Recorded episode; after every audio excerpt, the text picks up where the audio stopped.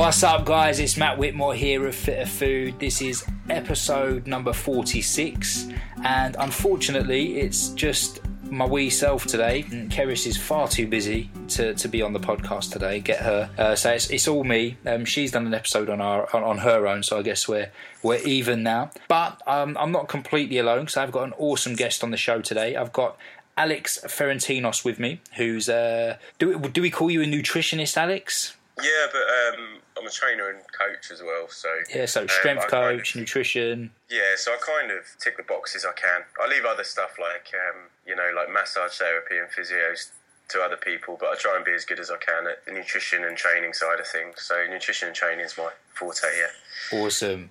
So Alex has got a pretty big presence on social media with the likes of Facebook and Twitter. We've been following for quite some time. You know, he kind of travels all over the UK doing his seminars on nutrition, training, etc. Bumped into him very, very briefly at the Scottish Fitness Expo in August last year. It was actually the first time I'd ever seen him in person. But Alex, instead of me trying to introduce you, buddy, why don't I hand over to you and just tell our listeners a little bit more about yourself, kind of like what you do. You know, we don't need the ins and outs of when you was born and all of that malarkey, but just a general bit of background on kind of what you do and how you help people. Well, I operate as a writer and a speaker quite a lot. So obviously that's why I was at SFN, where we met. I was doing a talk there, like an hour's talk. I tried to squeeze loads of things in on hydration, protein, carbs, fats, and recipe ideas for people, all in an hour. I don't think I took a breath. Yeah, it's hard, eh? Good. I thought that was a really good weekend. But, so basically... I'm really bad at talking about myself, but let me try and summarise. I was quite hyperactive when I was a kid. I'd always be doing something every day, like literally, whether it was an art class, whether it was martial arts, whether it was swimming. You know, if you can think of a sport or a pursuit that was to do, you know, I was probably doing it every night of the week, probably just to keep me from annoying everyone around me, I reckon. Yeah. You know, so... I think swimming was the first thing I got into. My godfather he came over from Cyprus with that, you know, the Greek Cypriot and Turkish Cypriot sort of fallout, sort of came over with nothing with his wife. And, you know, like he started off growing flowers on his windowsill and vegetables in his garden. And then he died when I was a teenager, and he left his wife millions and millions. And he had like restaurants, loads of properties, like group of shops that sold flowers and things like that. So my dad knew him, because my dad's Greek Italian, but because we lived in on a coastal town, my godfather made a point of taking everyone in his family for swimming lessons, so that we'd never be like, you know, unfortunately in coastal towns every few years you read about somebody who drowns. Right. You know, so I think that was, from what I gather, that was a big thing on his mind to make sure that... So yeah, swimming was the first thing I got into really through my godfather. Came quite handy. I got scouted for a club that a Commonwealth Games swimmer swam for. Oh wow! I don't know how I was so good at it. I had really strong legs, but my upper body was like pipe cleaners. You know what I mean? So when I started working out when I was in my mid-teens, I was really strong at like squats and leg press and leg extension, and then I don't know. Chins was all right, but I reckon it was because my body weight was so low. But I couldn't bench or anything like that to save myself. Yeah. But what I've retrospectively, a lot of that was in the setup. So, you know, now if I coach somebody, I can show people, you know, exactly how they need to set up to be safe and strong, which I never had. So I was sort of training for 5 or 6 years. I wouldn't have anybody on my watch doing in case it injured them, you know. Yeah. But I think a lot of people in the gyms get that. So, yeah, so basically I started off as a kid as swimming, and I went off to a military school and got introduced to rugby and a few other things. So I'd always had an interest in sport, and being in a Mediterranean family, everything... well, my mum's British, but, you know, all the focus of the social gatherings is about cookery. So basically sports and cookery have always been something of real interest to me. Yeah. You know, you get to the point where you think, why not have a job that aligns with your passions, your interests? I mean, obviously that's why you guys do what you do. And, so I did that. I studied personal training, studied... nutrition, and got qualified in those things back in 2004, 2005. Since then, I've tried to attend courses and talks and things like that from top people. You see these, some people won't come to events unless there's reps CPD points on, which I find quite strange, because some of the most value I've got is from going to talks by people who are, you know, top coaches or top academics, and neither of them would even think to put CPD points on something. So I have to completely agree with you there. Me and Keris were talking about this the other day, because we were just saying that probably the nutrition seminars, workshops, certifications, whatever, that we've been to over the years, probably the ones we got the most value from, didn't have a clue what reps was, didn't have a clue what CPDs were. Yeah. You know what I mean? Because for me, that means nothing. That's just words on a piece of paper. You know, yeah. Did the course actually teach you anything? Valuable information you can take away and use on yourself, use with your clients with success. You know what I mean? You can get CPD points for doing a course with one of those Vipr things, which I find insane. Oh, don't. You know what I mean? Obviously, that's a bit of kit that basically offers you no progression, and the whole point of training is progression. So It's kind of a strange thing. So if anything, it's a regression, like wasting your time with that rather than I don't know what that offers more than like a barbell row or something. It drives me mad. When I was before kind of like Fitter Food really took off and I was doing a hell of a lot of personal training, the gym I was working at, I mean, I was self-employed, but I was working at Fitness First, and the management there were kind enough, if you like, to pay for all the PTs to go on a Vipr course for free. Yeah. And I just said, look, thanks a lot, but I'd rather not. And they were like, yeah, but it's free, come on. And I was like, no, honestly, I'd rather earn a day's worth of money than go on that course. Yeah. And lo and behold, you know, all the PTs came back, and they were all they done with their clients was Vipr, and it didn't matter if their clients' goals was strength or whether it was hypertrophy. It was like Vipr. Yeah. You know, let's just do that. You know, that's the answer to the world's problems. And I think that touches on something quite important there. Like my ethos is always to do what's safest and what's most effective, and also to examine an individual so that we can find out or plan that the approach we're going to take is practical, sustainable, and really the best solution for their individual set of problems or goals, as it were. And obviously, if you're doing something, so on that note of efficacy, and we mentioned lack of progressive overload. So if you look at the the reasons, all you can do with the human body is reduce body fat or build muscle. So whether people think they're a bodybuilder or not, all you're doing is reducing body fat or building muscle. So now, if we look at how we build muscle, you've got a few factors like tension, which is basically your progressive overload, like getting stronger, damage. So maybe like the more volume you do, the more working sets, perhaps like the more damage, muscular damage you can create. Although there's a caveat there, like you want to be doing that with good technique, because if you're doing it with bad technique, you might make muscular stress end up being tendinous stress and run into injuries, or ligamentous stress. Obviously, good technique's paramount, but then you've also the other factor of that is like cell swelling, so like blood flow getting a pump and things like that. Yeah. So obviously, you're looking at some sort of strength-based work, some kind of maybe some isolation work, and then maybe some like isolation work with like higher reps, lower rest times, that kind of thing.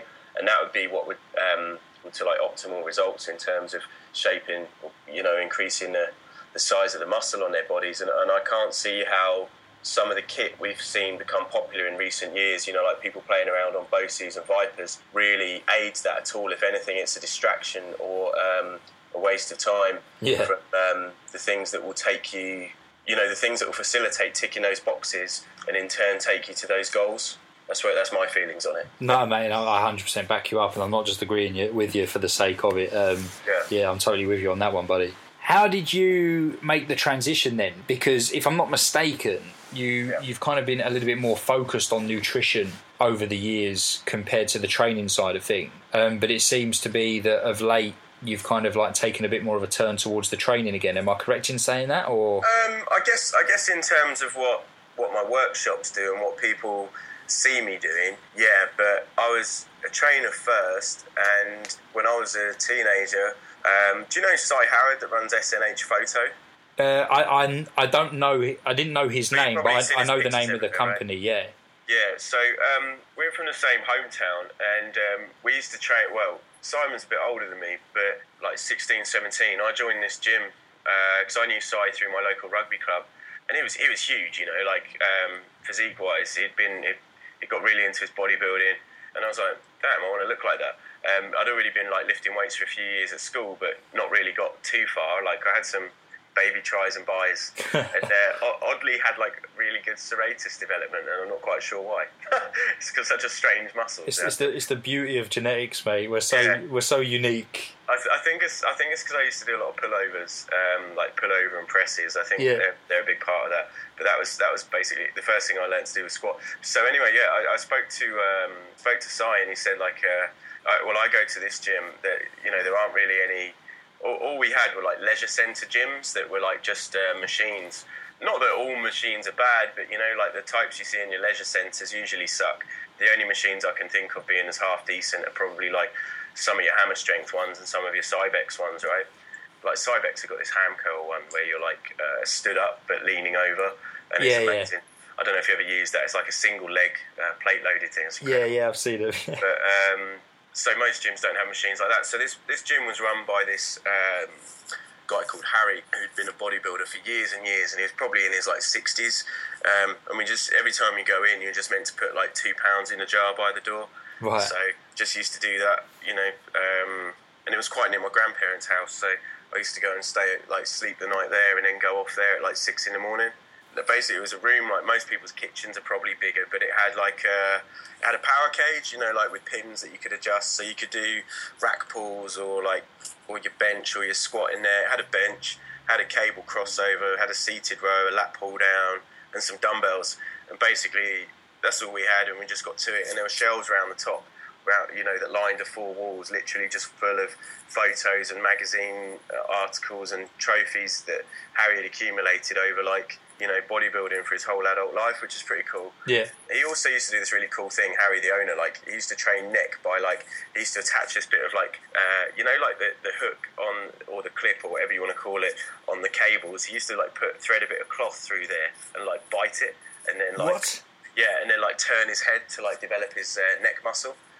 Bloody hell. And interestingly, I'm seeing pro rugby, Ulster Rugby. My friend Kev, the strength coach there, he's had a paper published on neck development. And, if you've got a stronger neck, when you're being handed off, if you're trying to tackle, you're more likely to see the tackle through and also when you're ball carrying and stuff like that. And, neck and arms and things like that, I think in strength and conditioning have been, neglected areas for quite a long time. Yeah, no, I agree. Because everyone's just if you squat, everything else will happen. It's That's the thing, isn't it? I mean, because don't get me wrong, I'm a huge fan of the squat. And I always have been. I love doing them. I get all my clients to do them. Or progress to them at the very least. Yeah. But there is this kind of the train of thought that, like you say, it's kind of the answer to everything. And it is an amazing exercise, but it isn't the answer to everything, right? Yeah, no, not at all. I mean, there's a lot. I mean, I actually prefer the deadlift, but the deadlift's got a higher price, I guess, for recovery and central nervous system demands. So, you can probably squat 2 or 3 times a week, whereas twice a week once you get into near your max is pretty impossible. But some people have got a skewed perception of the soreness that they might get from deadlifts because they don't hip hinge with their deadlifts. They're trying to do a sit-up almost into position and then treat it like a leg press and back extension, which the movement's not. So they probably get a lot of lower back pain that they shouldn't from a deadlift. They view the pain as the lift working. But in terms of, you can you can monitor whether somebody's shot to bits or not, central nervous system-wise through grip strength. So, they do that with quite a lot of athletes who have one of the grip dynamometers, right? And if it goes down. So obviously you can, if you're trying to deadlift quite a few times a week, you can notice that you just got no grip strength, no energy in the tank. So I think that's one thing the squat's got over the deadlift, that deadlift might activate a bit more muscle and, I think it's a better movement for strength and mass, but you can probably squat more than you can deadlift each week. In terms of frequency, you mean? Yeah, exactly, yeah. So you can get more frequency out of a squat, I would say. Yeah, no, I'd agree with that.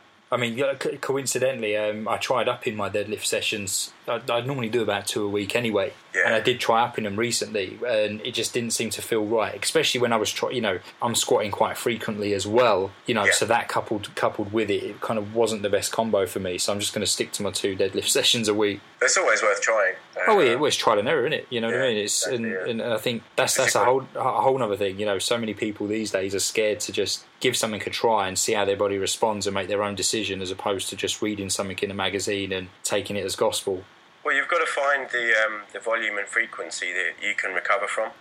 So, yeah, you know, so with that, like, backstory, you know, basically, so I'd always been, like, you know, and started off in, like, the most sort of hardcore gym you can think of, right? Yeah. So I've always been a training guy, but, you know, with my, like, family background, I've always been into food and cookery as well. So, and then I qualified as a trainer, qualified in nutrition. But what I saw was that... Not enough people think nutrition's important. You get people training people, and the trainers would be like, "Oh yeah, I'll buy you some whey. You can buy some protein powder through me for a bit of extra income." Yeah. But when it came to writing a diet, it was just like, "Oh yeah, eat some brown rice, eat some chicken, make sure you eat your greens, sod off." Yeah. So I saw something wrong with that, because you can't just.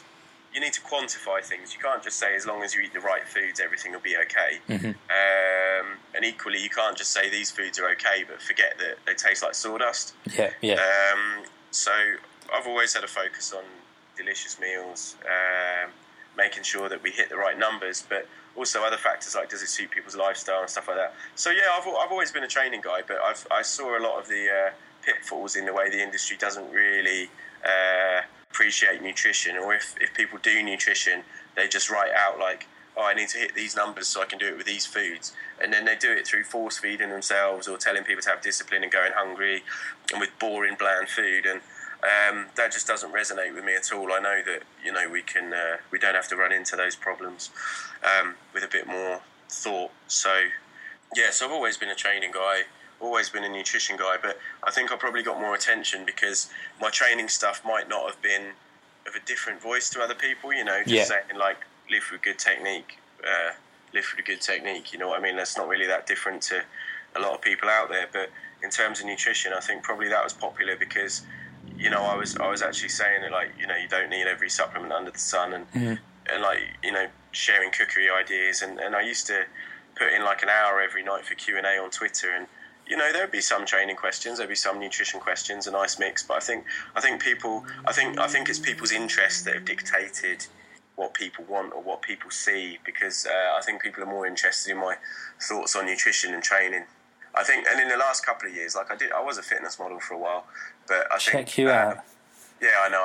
But I had like when I stopped playing rugby, I smashed my got nerve damage in my neck, and I got some weird thing where like the nerve that opens my thumb. So my thumbs don't open very strongly. It doesn't affect me. Yeah, I show people, it really freaks them out. It's basically like, because the nerves that go out from there are like in your, you know, your cervical vertebrae, the ones below the skull. And I basically had a lot of impact there, and it seems to have done something. Wow. But, and then my shoulders, you know, I need surgery on both of them that I didn't get round to because when I was living in London, I couldn't afford the time out because I had to use the tube every day. You know, I had to coach people and stuff like that, and I couldn't afford. It was better to be injured than totally incapacitated, however brief. You know what I mean? But that caught up with me and put me in a bit of a dark place because, like, I you know, like when I was telling you about childhood and stuff like that, you know, I was really, really active for like my whole life basically. So when I had knocked rugby on the head, and you know, I was trying to balance like. You know, work and uni and all of that. It led to a breakdown, and then I stopped being in love with training for like quite a long time. That kind of brings you onto something that I did want to talk to you about actually, because I know obviously, you know, being a rugby man myself and kind of coming from that background, I mean, touch wood, you know, I stopped playing not through injury, fortunately for me, more so just because of other commitments just didn't allow me to. But I remember, you know, because like I said, I've been following you for some time, and I know that your shoulders were a huge issue for you, and I'm sure anybody that has a passion for training would understand how frustrating and at times depressing it feels when you physically can't do the things that you're used to doing. What happened there when that was kind of removed, you know, from a nutrition perspective, and you know, you said you fell out of love with training and stuff. Did you kind of immediately think, well, actually, you know, I need to make sure I'm really bang on with my nutrition to compensate through the reduced training intensity, or, you know, what happened there? Initially, I dropped my carb intake dropped my protein intake a bit, dropped my fats a little bit. So, well, basically I dropped overall calories because I wasn't as active. But I was still playing, I tried playing rugby league on it for a year, believe it or not. If you've got northern listeners, this will probably offend them because they're so defensive about rugby league.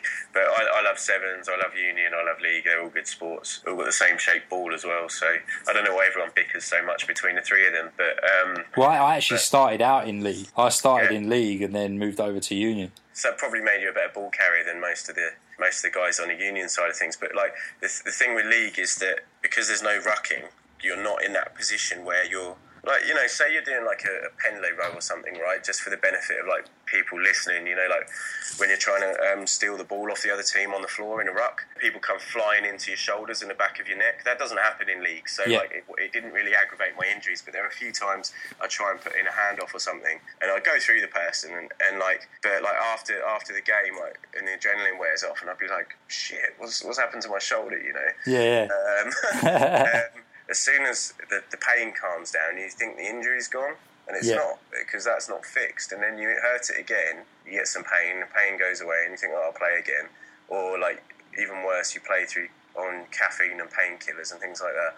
So I made, like, partial tears, full tears, and I had a rotator cuff tear, AC joint separation as well. So that's all through rugby, it's not through training. Like, I've always had an emphasis on trying to train as safely and effectively as possible, and if anything, training would reduce the amount of injuries you get. You know, if you look at like, you know, conditioning the hamstrings and things like that for knee deceleration and other fancy things like that. I mean, I did some stupid things. I remember I played like a sevens tournament in Wales and I was stealing a lot of ball off the other team in the tackle area and they didn't like it, and at half time must have had a chat to like take me out of the game, and I was getting, they're all coming in with like knee drops and into my back when I was trying to make turnovers. And I went off, and after the adrenaline wore off, like after the game, I couldn't even stand up, and I was weeing blood for like a week. Turned out like they'd lacerated some organs, which is pretty insane, like when I went to the doctors. But I got selected for my region like the next week, so I just rolled up a t-shirt, taped it over and took caffeine and painkillers and played. And like if I think back on that now, I'd be like, there'd be no way in hell I'd do that. But like, but that's the thing, isn't it? I mean, it's like, you know, it's like we're kind of biggest hypocrites, if you like, because even to this day, you know, I still consider pushing through certain things for the sake of playing a game or getting that gym session in that I wanted to go to. And almost you have to stop and say, hold on, if a client was in this position, what would I recommend that they do? You'd be like, don't ice it, get to the physio. You know what I mean? I did that when I was at school actually as well. I had like a fever for like 3 weeks and I was in the infirmary, and I just excused myself to do the biathlon, which was swimming and running. And I was catching up to the guy in the first spot, and then I just fell down and just started being really sick. So like, but that was it, right in the middle of a fever, and I was. Wow. Do you know what I mean? Like, so I've always had like a mind over matter thing, but it's kind of, but it's kind of obviously to my benefit. But in these two, you know, in these situations like rugby, probably to detriment, because I should have taken time out to get the injuries fixed rather than try and keep playing. But yeah, that led me, and I got really down about it, and I fell out of love with training, because where I used to, you know, make improvements in my physique and progress with my lifts in terms of like, you know, bar speed or load on the bar, that kind of thing, depending on what, it just became I can only do a few things that don't hurt, and all I'm doing is stopping myself from being weak. Just went through a real rough patch with it, and I didn't enjoy it at all. But I've started to get that back. Like I've started to get I've started a deadlift program, and I'm looking into getting my shoulders sorted now that I'm settled. I've been in the Midlands for about a year, maybe longer. But I quite like it up here. I got nice, and so there's a really good strongman gym, Body FX. I should give it a shout out. The owner's superb. He used to be a strongman, and now he's a NABBA bodybuilder. And we've got a guy who trains there who just won Italy's Strongest Man. I mean, he's the same height as me roughly, but he's got another 10 stone on me, and like his Jesus. If you look at like the muscle on his forearm, you know, that brachioradialis.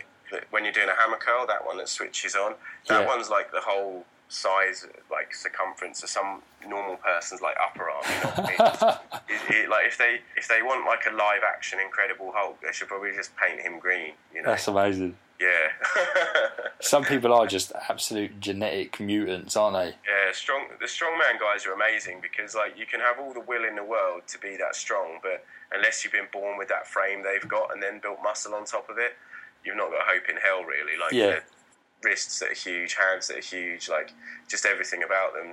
They're just made for it, you know?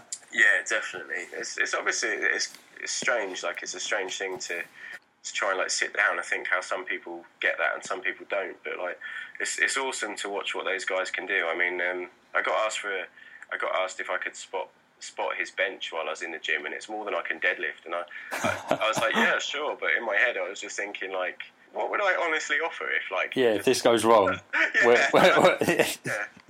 And that was, I think that was for a triple as well. So. Well, who's that, you know, one of the British guys now, one of Britain's strong...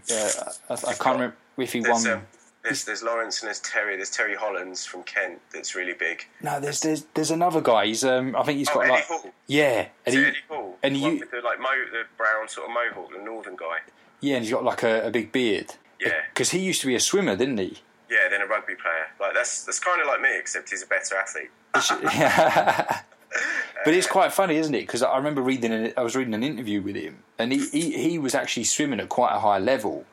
Yeah. Which, when you see the size of this geezer, you think, how the hell did you even stay afloat? You know what I mean? Yeah, I think a lot of that muscle's obviously packed on with his dedicated, like, weight training. I can imagine it'd probably be, but if he was like sprint swimming, you know, like 50 meters, yeah, you imagine the output, like the force production and stuff like that. You know, when he's trying to, you know, kick and pull through the water, and that would probably put him miles ahead of anyone else. He could weigh twice as much. I don't think it would matter. Well, then apparently he went to the gym with like a load of his pals. They kind of said, "I'll just come down to the gym with us." Yeah. And apparently he benched like 180 on his like first. Yeah, exactly. First gym sesh. You know what I mean? Andy Bolton was meant to be like that. You know, the guy who's deadlifted over 1,000 pounds. He was meant to be like that. Apparently, some old guy in the gym who'd been in there, well, not old guy, but someone really experienced who'd built up his strength over years, was squatting, so Andy gave it a go. So, I think these guys, people don't realise they're freaks before. And I think you get that with a lot of athletes as well. I think where more skill-based sports like football and rugby and things like that, I'm not saying that in a sense that strongman and stuff like that's unskilled, because it's not. But just through like the kind of textbook definition of things. Yeah. But make athletes to a degree, you know, by showing them techniques and keeping an eye on them and improving their techniques. But in terms of things where all that matters is speed and strength, you know, you can obviously improve that in someone. But I think for the most part, they're things that are kind of like that. They're for the genetic freaks. And you can improve it in the mere mortals, but not, you know, you might not even get them to catch up, these people that are... Well, that's the thing. It's like, I know that I could increase my strength, but I know I'm never going to be 200 kilos, deadlifting 350 kilos. It's just not going to happen. Yeah. You know? I don't think that's a bad thing, though, for most people. And I think if people look at their... like if they keep a logbook of training, and then you look like month one to month two... and you might, you know, month three, month four, and you look at everything. And as long as you're following a good program, you might be able to look there and see, like, you know, over the years, like, oh, I got 5% stronger that month, you know. And then if you add that up and you're doing that every month, that's very real, you know. Like in a quarter, you get 15% stronger. In a year, you've got 60% stronger. That's huge. Yeah, of course. So, and whether that total weight that is... that's seen the 60% strength increase, or, you know, that's seen you hit that 60% strength increase, doesn't touch, you know, like some of the world's elite powerlifters or strongman competitors. So what? You know, you're doing a great job. But it's relative, isn't it? It's relative to you. You know what I mean? Exactly. And that's the main thing. I think so. I think that's the thing. I think a lot of people would be better off to try and sort of track their own progress and, like, really kind of have a look at things and, you know, see what's going right and pat themselves on the back sometimes. I think people can be very critical of themselves all too often. Mate, going back to, you know, you said you went for a bit of a dark patch, so to speak, with your training. What was kind of like the catalyst for getting back into it and actually, you know, sorting things out and getting that spark back, so to speak? Well, I just realised that that's where I'm happy. That's what I'm happy doing. And also from a business point of view, I was starting to get, like, trolls on my page, like, oh, you know, like, real crappy comments, like, oh, what do you know? You're fat. Oh, yeah, I don't have mirrors in my house. Thanks for that, pal. But you know what I mean? Like, I've been fit and in shape my whole life, and then it was just like, oh, I should probably sort this out.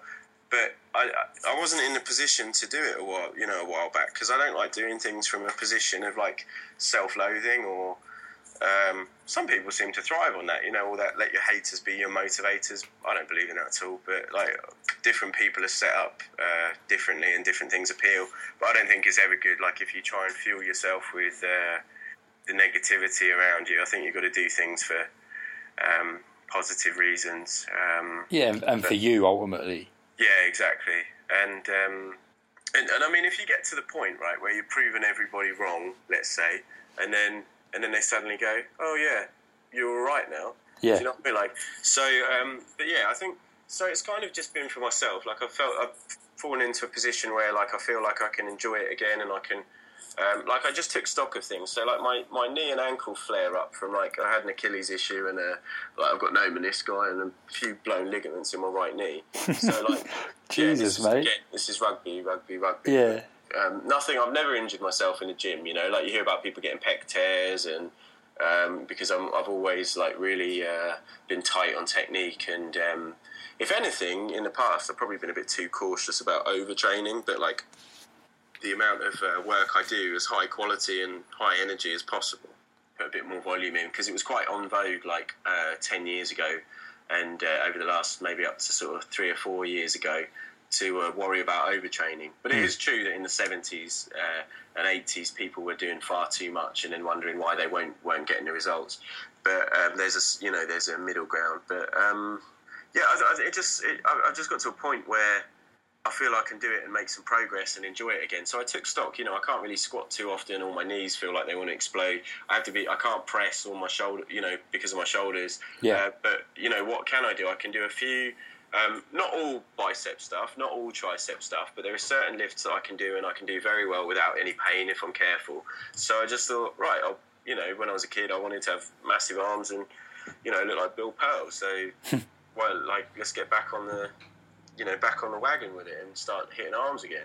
So, like, I can still do calves. So I think, like, I'll do calves again. I've never really done calves that much, because I always just had them from swimming and rugby and athletic sort of stuff, and I thought they were genetic. But then obviously when I got inactive, they withered away. It was like quite embarrassing. There was a friend of mine at Body Power, and she was like, do you want a calf off? I was like, oh yeah, I'll smoke you. And then no, there was actually like nothing there. I was like, oh shit. But that was after like a year out, so I realised that I'd be best to start training. So basically I do some arms, I do some calves, I do rows, I do deadlifts, and a few other bits and bobs, like some stuff for posture, and I do some SMR, like a lacrosse ball and foam rolling and stuff like that, just to, because I seem to be quite prone to getting loads of knots in my lats and traps all the time, so that helps keep them free.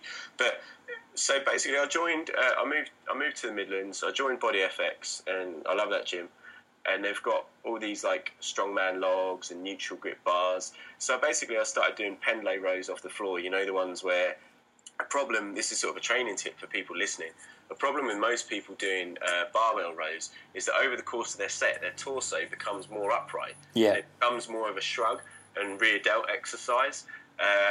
Mainly shrugs, but a bit of rear delt, than it does a back developer. Yeah, I'm with you. A pendulum row is where, providing you've got the hip mobility, for some people with short legs or some people without the hip mobility, and that's kind of interrelated, because the people with the shorter legs, they have to hip hinge more to get in the right position. But you basically have a flat, an upper back, sort of shoulder to hip, near parallel to the floor, and then row from there, trying to keep as stationary as possible. And I've got my strict pendulum rows up to like 120 kilos, and if I have a bit of a help, like more like a dead stop power row kind of thing, but without coming up too high, probably only about 15 degrees. I've managed to get like 150 for 3 this year. Yeah, so that's like three plates and a 5 each side off the floor rowing. So that's quite good. So like I found the things that I can work on, and I've been doing that. So I can't bench. Squatting leads to pain.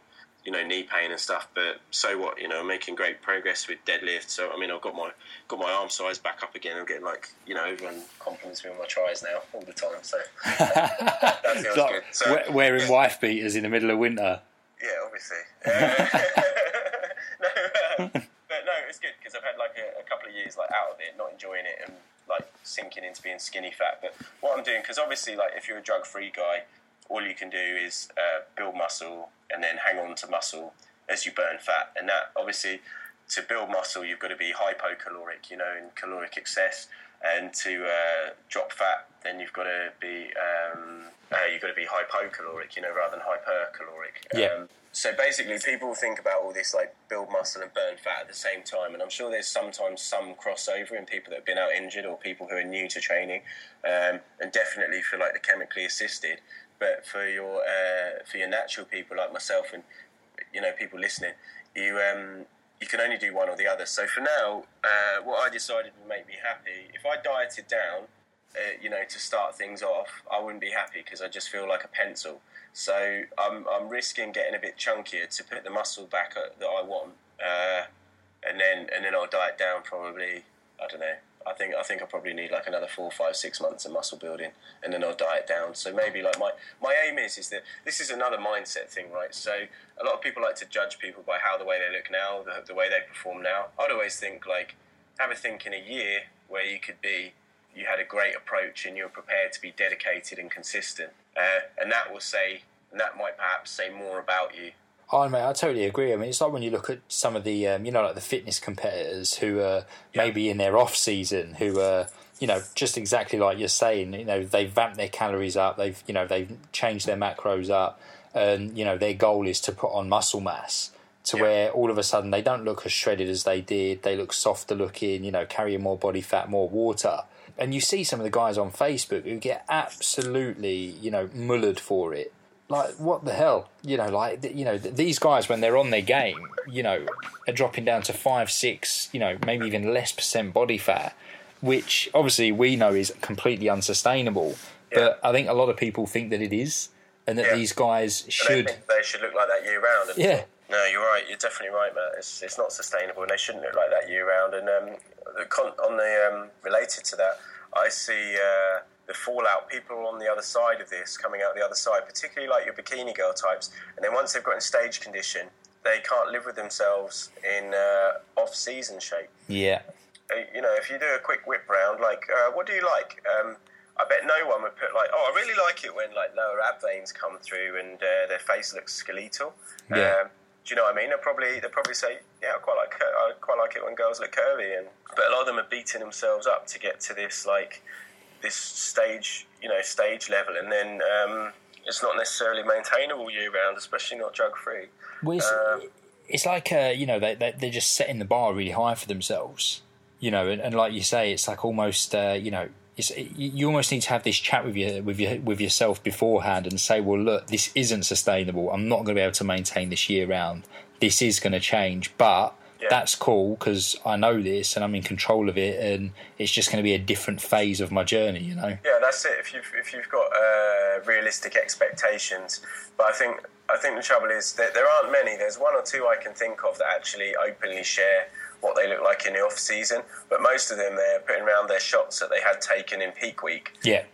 You know, from the shoots they had in like, or like the week after the show when they try to hold their condition, and they're using those images all the time, and then people think that the people look like that all the time. Yeah. You know, and the whole fitness magazine thing, people peak for shoots. Do you know what I mean? Like, people have their shoots done, or they peak for a show and have their shoots done when they're in that condition. Yeah. So we've got this whole industry built on absolute smoke and mirrors because no one looks like that very long. There's only a handful of people that I know who are not far off stage condition all year, and they're absolute, you know, again, like when we're talking about people who are freakishly strong or freakishly muscular, the people who are that lean, they're freakishly lean. That's the thing, you know, and you know, genetics are genetics at the end of the day. I mean, it kind of reminds me of a guy I used to train with back in the day, which makes me sound like I'm old, and I'm not, but a guy I used to train with when I was at like sixth form college. He was a year younger than me. Aesthetically, like, this guy was absolutely shredded. You know, I'm talking like 4 or 5% body fat. And he just looked like that all the time. You know, he would build muscle just looking at a weight. But the weird thing was, I was always stronger than him, you know, quite substantially. To look at, he had the more impressive physique. He was leaner. He had more muscle mass, you know, and, you know, the definition was just absolutely ridiculous. But we used to train together. We used to train exactly the same, the difference being I was a bit stronger. But genetically, he just, the bastard. I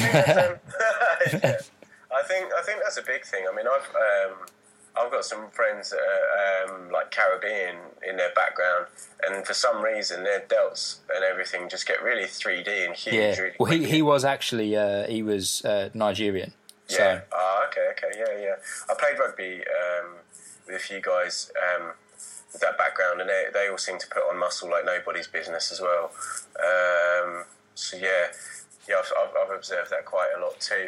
But also, to the onlooker, there are things where you can see where you think people are performing the same exercise, but there are certain things that the person might be doing with their mind to keep more tension on the target muscle, or you know, things like that. So I think that's one thing that's always good about having some coaching, because people can show you these things and the exercises that you thought didn't do much for you, or you weren't getting anywhere with. Somebody that knows all these things can point them out to you. I've just got back from doing a training camp in Ireland. There's a strength coach over there, Paul McGee. He's just opened a really good gym. Yeah. Focus, you know, with like a grass track, a few cages, and you know, all your dumbbells and barbells and things like that. A gym where they've got like, you know, clubs for like strength and conditioning type circuits, and you know, we covered lifting over Saturday and Sunday there. There are a lot of things that I don't think people had ever heard before about thinking about the way the arms move in a row or a press, or, you know, the way the hips are meant to move during a deadlift, or, you know, even upper body positioning during a squat and things like that. Yeah. And unless you're told and shown these things, you might not otherwise realise, and you could be kind of missing out on a lot of results that you might, you know, that your level of effort and time invested should entitle you to, but without doing them doesn't, you know. Oh mate, I mean, it's I've actually just started working with a coach myself, because I've just started getting into Olympic lifting. Oh, very good. But he also has got quite a big powerlifting background as well, and I got him to just look at my deadlift for me, and I've always felt my deadlift form-wise was okay. You know, the deadlift has never caused me, you know, problems. You know, I've always felt quite strong in the deadlift. But I said to him, you know, as you're here, would you mind just having a look? Yeah. And he noticed something, like real subtle thing that I probably never would have spotted, and have probably been doing it for a long, long time. For some reason, when I'm about to lift the bar, when I start getting to kind of like heavier weight, I roll the bar away from my body a little bit. Yeah, I've got you. And you need it right on your shins. Yeah, and even though, you know, like, to me it felt like I was keeping it nice and close. And like I said, it's never caused me any problems. As soon as I didn't know that he'd filmed it, and I'd seen it, and I thought, right, okay, I'm completely unaware of that. And literally, I whacked 10 kilos on my PB. Yeah, because every time that bar's away from your legs in a deadlift, basically, like, you know, you should have bruises, you should have scars from deadlifting. Yeah, but the thing is that I do. Obviously, no, that's the thing. Like, that, you know, just as a coach, not you personally, but I mean, as a tip for people listening, you know, like, yeah. But yeah, especially on those heavy ones, because you know, you want to pull from when your shins like near vertical, have the bar coming up right, and then a lot of other people, what I've observed in a lot of people, because I often, you know, like online. I get my clients to film their lifts. Some people sign up just for this lifting critique, but, you know, if they get their lifts filmed, I'll critique them so that they're lifting better. Like, you know, give them some constructive feedback. But a thing a lot of people do is they straighten their legs first, rather than get the bar to knee height and then basically hip drive through, like, you know, like a hip thrust, and they miss out on that element of the lift. Use the sort of quads, hams and glutes all together. It just becomes like a lower back strain. So I think, yeah, technique is kind of everything. And there is something, you know, when you said the bar comes away from me, there's something I do that I picked up from Andy Bolton, that, like, between sets, that, like, reps on your deadlift, it's just these, like, three little, like, straighten your legs out and then push them back through, basically into position. And on each, like, pump like that, you know, I run through this checklist of, like, tight lats, tight lower back, you know, with, like, a neutral spine. And then shoulder blades apart with all the slack out of my arms, and then that keeps you in like the keeps you in like the tightest, strongest, like safest position. Yeah. You know, if there's anything slack when people are going to pull, like I see people deadlift with like slack arms. Yeah, yeah. That's just like, as soon as they start getting half strong, that's just begging for bicep tears. Oh god, yeah, you don't want that. Yeah, exactly. And I also see a lot of people trying to deadlift with like, you know, with their back contracted, like they were doing a row, and that's just begging to sort of tear some scap retractors as well. You know, all sorts of things like that. I could probably do a whole podcast on like fixing a deadlift, but obviously that's a massive random tangent. But well, that's the thing, isn't it? You could literally talk about it for hours. I mean, like the point I was trying to make was is that, you know, like sometimes it's just worth investing in just having somebody who is a bit more of an expert in that area than you. 100%. Just having a look at stuff, you know, and I've not got an ego in that, you know. I mean, even though I'm a personal trainer, strength coach, you know, I've got no qualms in paying somebody else to help me with things that, you know, are not my area of expertise. And like I said, you know, this subtle observation that to me I was completely unaware of, and you know, and 10 kilo on my PB that's a pretty big jump from that one little bit of advice. So, but mate, shall we talk about something we're both incredibly passionate about?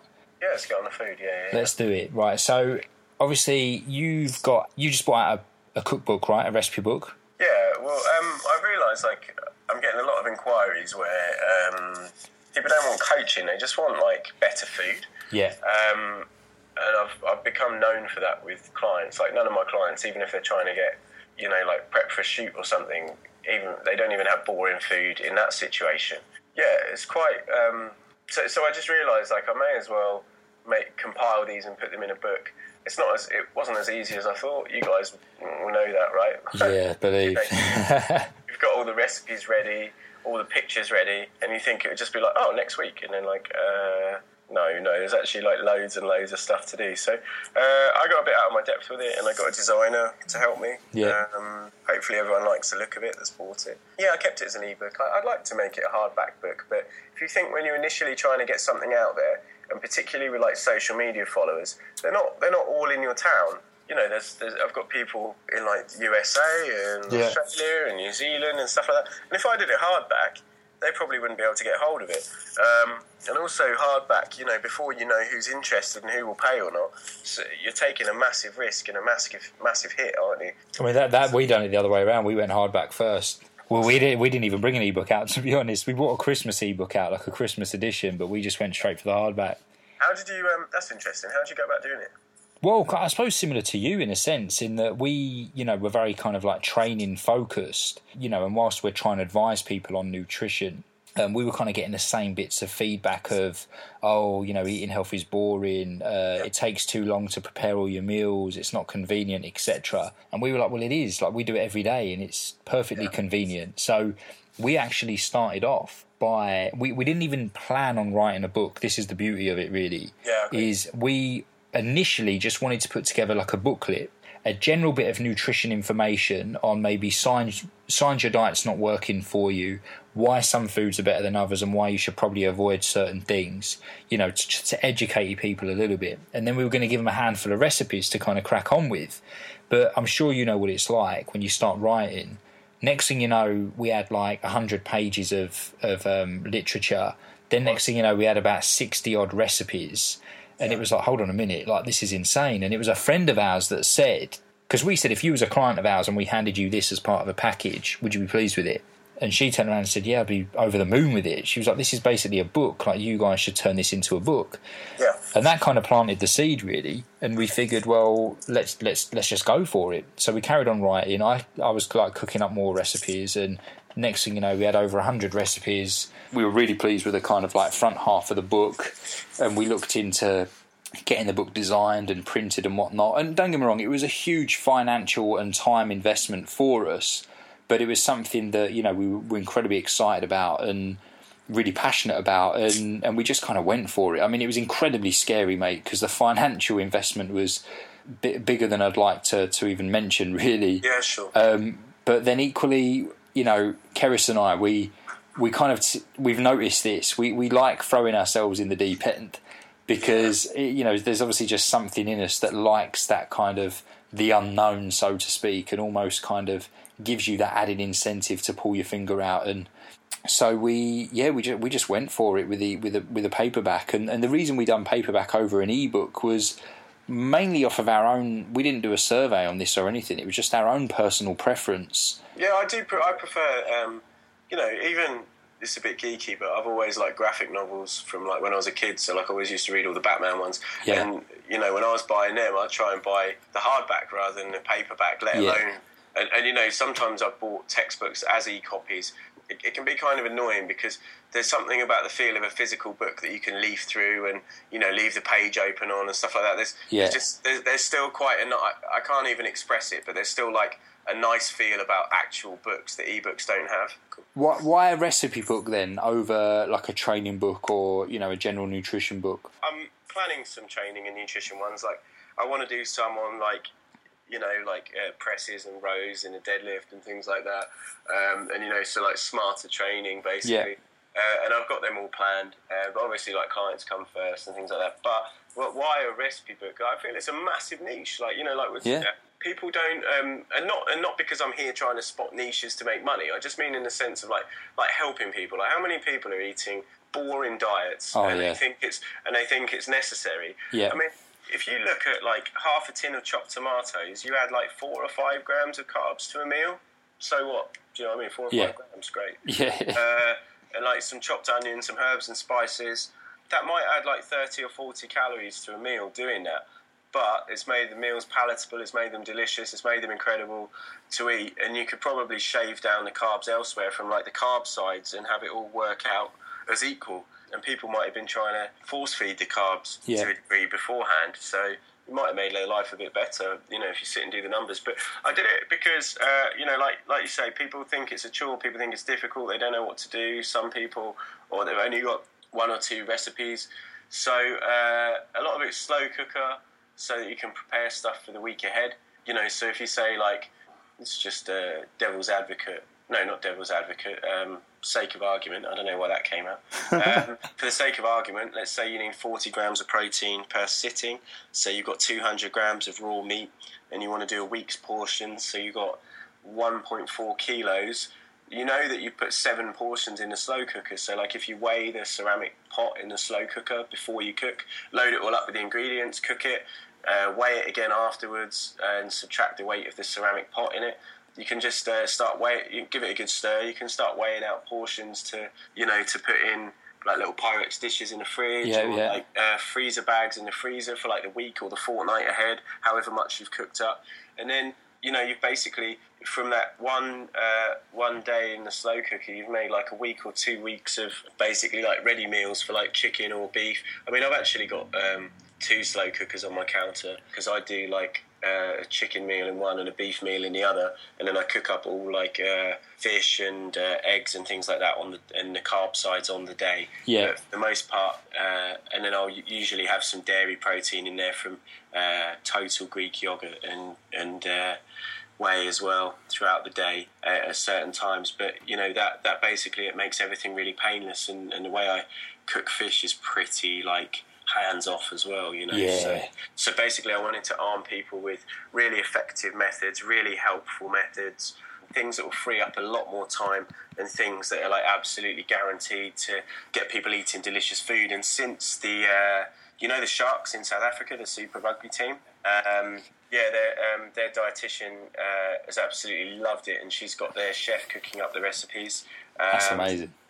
I'm normally non-disclosure with people, but so I don't normally talk about clients and what we do, but they're not strictly clients, so I don't mind mentioning that. Yeah, yeah. I had some pro athletes across various sports buy it, just regular members of the public as well, which I hugely appreciate too.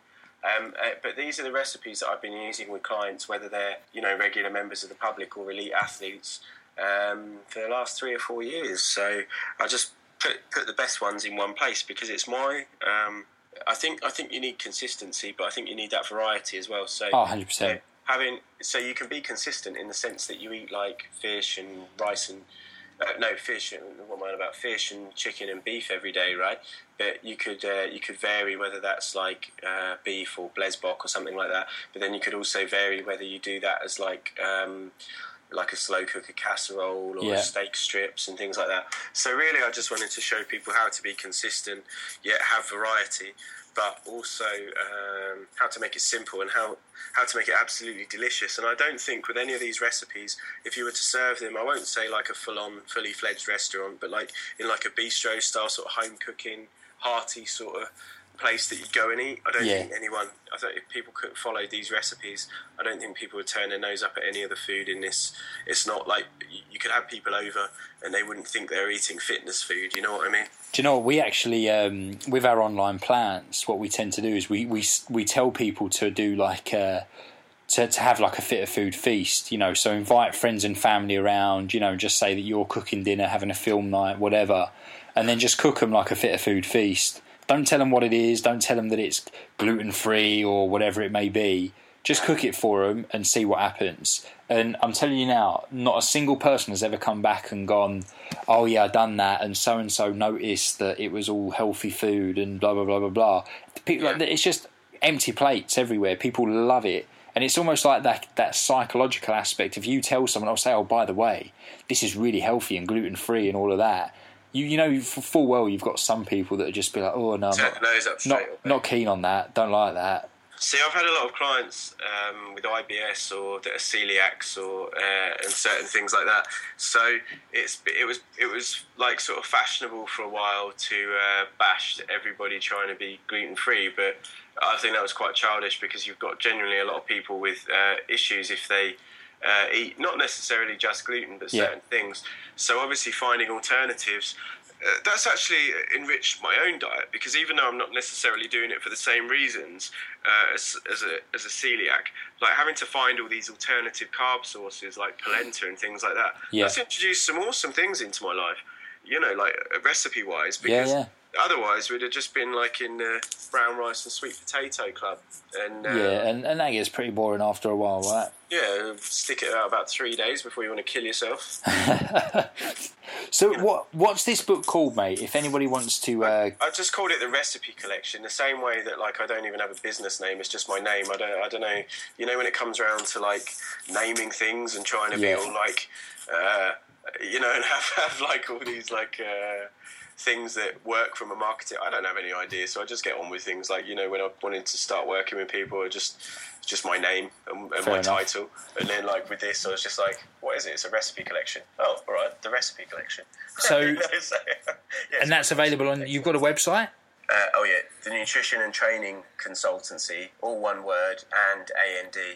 So the Nutrition and Training Consultancy .Weebly, which is W-E-E-B-L-Y, that's the site I made the site on, .com, but I'm going to get it transferred back to being alexanderferentino.co.uk again, when I can. That's another one of on the to-do list.